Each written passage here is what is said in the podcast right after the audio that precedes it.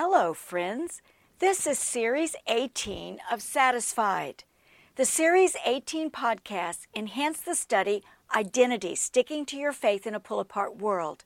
This study covers the last written books of the Old Testament, including our lesson today from the book of Malachi. I am Melanie Newton, just an everyday kind of woman who loves the Lord and His Word. In the last podcast, we learned from Nehemiah chapter 7 through 13 how rebellious hearts spurn God's grace even when they know better. Today's podcast will cover Lesson 10 of the Identity Bible Study. We will learn from the book of Malachi how faithful hearts embrace God's love. Several years ago, I did some research on some of the most asked questions on the internet. One of the top questions was this: does God love me? That is a natural question for anyone to ask who does not already know the Bible's teachings. And very few people, especially women, really know that God loves them. Do you? Most of the time, we equate love with blessings of an easy life, financial wealth, satisfying relationships, good health. Yet, if you do not see those things in your life, you think that God does not love you as much as He loves your neighbor, your friend, or that woman in your church who seems to have no struggles. Maybe you feel you do not deserve any better because of really bad mistakes you've made. Or you wonder how many good deeds it takes to get back into God's good favor so He will love you again. Stop it. Grasp the fact that as a Christian, you are dearly loved by your God. That is what God thinks about you, and God loves all of His children equally. The Jewish people at the time of Malachi's messages to them were thinking like we do today, and they were acting like we do today based on their appreciation or ignorance of God's great love for them. Let us explore the way to embrace God's love for you and contrast that with hard-hearted responses to God's love. The first message of God through Malachi to His people was this in chapter 1. I have loved you, says the Lord. But you ask, how have you loved us? God declared first and foremost to them that He loves them, and He has loved them all the time of their existence, all the way back to their ancestor Jacob. So why were they questioning His love? The answer comes as you read Malachi chapters 1 and 2. God was not accepting their sacrifices, so they were not receiving His blessings. According to the Mosaic Covenant, obedience to God's commands would bring great harvests, abundant rain, large families, and peace. Why wasn't God accepting their sacrifices? It is because they were spurning God's love for them and living life according to their own standards of what was okay, not His way. First, they were cheating God. Instead of bringing their best to Him, some of the people were bringing defective and diseased animals as offerings to God for sacrifices. This was dishonor to God. And the priests were showing partiality in matters of the law by accepting these filthy offerings and burning them on God's altar, expecting God to be pleased. They were all cheating and thought they could get away with it. I read this intuitive observation by someone in my church. It is very interesting that often God's chosen means of rebuke is to remove His hand of protection and allow us to run sin's course. In Romans chapter 1, Paul talks about God giving rebellious people over to their sins. The net effect is that we experience the reality of life outside of God's care, and it is not pretty. The worst punishment that could come to us is not active disciplining, but rather God pulling back and allowing us to indulge in our sin and experience life apart from Him. That is so true. When I pray for prodigals to return to the Lord, I ask the Lord to remove His hand of protection so they can see what life without Him is really like. According to God, in Malachi chapters 1 and 2, the priests and those people who were bringing the defective animals were showing contempt for God's name by their stingy and selfish actions. Instead of giving their best in response to God's love, they were giving their worst, even complaining that they had to do it. What a burden it was to them. God reminded the priests of their purpose and what they had chosen to do instead. He says this in Malachi chapter 2. For the lips of a priest ought to preserve knowledge, because he is the messenger of the Lord Almighty, and people seek instruction from his mouth. But you have turned from the way, and by your teaching have caused many to stumble. You have violated the covenant with Levi. The priests were the messenger of the Lord Almighty. They were to instruct the people how to respond in faithfulness to God's love by following God's way of living life.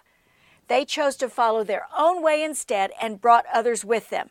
Not good. The faithful Jews were noticing this selfish, ungodly behavior of the priests. God spoke his judgment on them. So I have caused you to be despised and humiliated before all the people, because you have not followed my ways, but have shown partiality in matters of the law. Someone was watching their unlawful behavior and despised the priests for despising the God who loved them. Faithful hearts embrace God's love and want to follow his way. Besides being stingy, the Jews were not following God's way regarding marriage. God called it breaking faith with him. Some translations say being unfaithful. Some of them were marrying pagan women. We saw this in Ezra chapter 10 and Nehemiah chapter 13. This was an ongoing problem. Every time someone tried to clean up the mess, it laid low for a short time, then reared up its ugly head again. Embracing God's love should give you the desire to surround yourself with others who love him also. So loving God means you do not marry someone who does not love God. Some of them were breaking their marriage covenants and divorcing their wives. God called this a violent action to the family, and it seems to have been without just cause. Embracing God's love should lead you to stay committed to your marriage covenant as far as it depends on you. We know that is hard in today's world. God gave some instruction for that as well in Malachi chapter 2, verse 16. So be on your guard and do not be unfaithful. Another way the rebellious hearts were rejecting God's love is by robbing God of what is already his. God tells them this in Malachi chapter 3.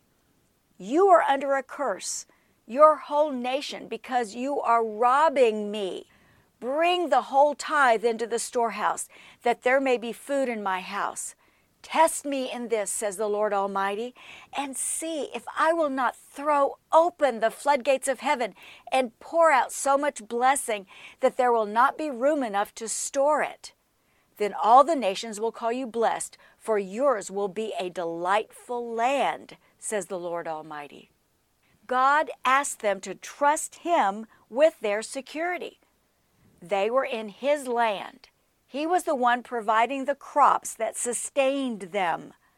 The covenant promises were related not only to obedience, but also to dependence on God more than on themselves. This is surely a challenge for us today. Turn to any channel or book or internet news site and be quickly driven to fear that you will not have enough to sustain you in your future. Save, invest, store up more provisions as much as possible. Live in fear of the future as you watch your investments gain and lose in the stock market. That is not embracing God's love for you and trusting him with your future.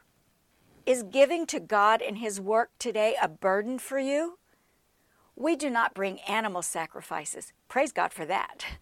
But we are to sacrificially give to the work of Christ as a response of love and gratitude for what he has done for us.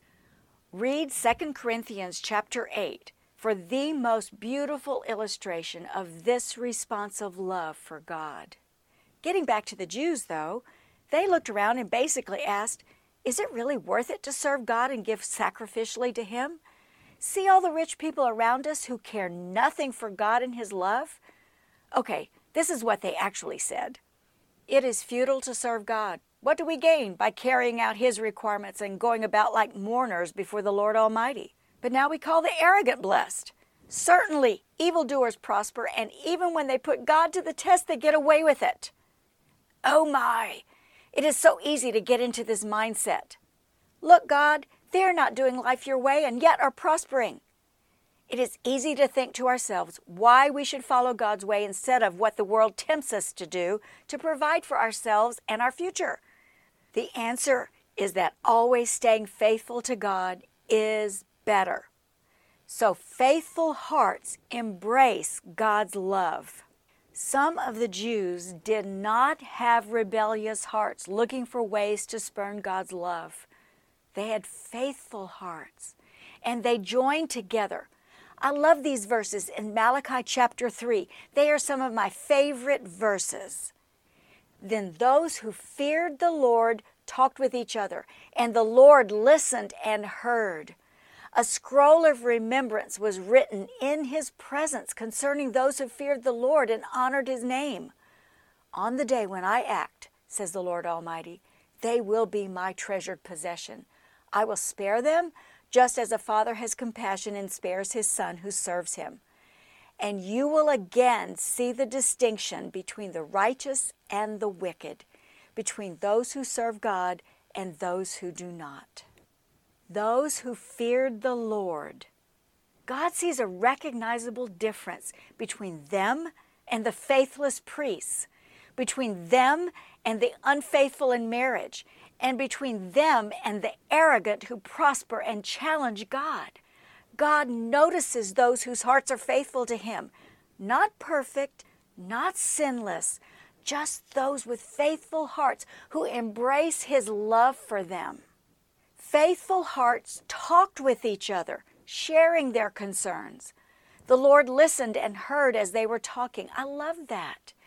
When we share our prayer needs with one another, we do not need to repeat them to God. He already heard them. That means we should have an awareness of His presence in our meetings. Jesus said this in Matthew chapter 18, "For where 2 or 3 gather in my name, there am I with them." Truth. Then a scroll of remembrance was written in His presence. I have no idea what that really is. Was it their prayer requests? Their concerns about what was going on? Whatever it was, God answered by saying, "They are my treasured possession." Think jewels, valuables. And God said that one day He would act to bring judgment on the wicked. They will not escape. One day there will be a visible distinction between those who serve God and those who do not. Faithful hearts, as they embrace God's love, choose the right side and should not be envious of the prosperous wicked and openly arrogant who seem to be getting away with their rebellion.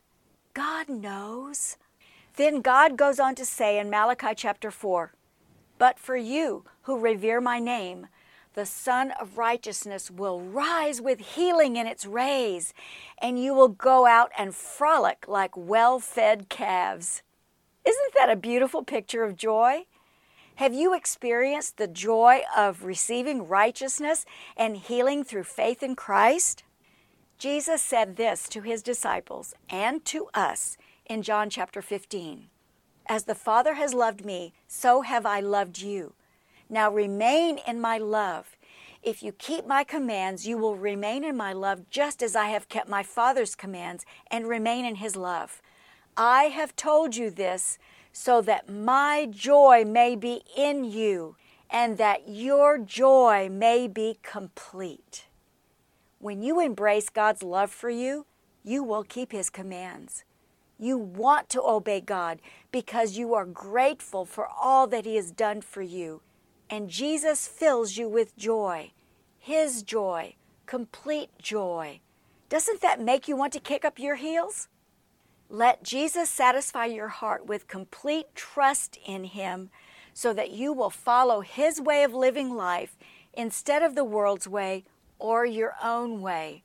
Until next time, I am Melanie Newton, and this is Series 18 of Satisfied.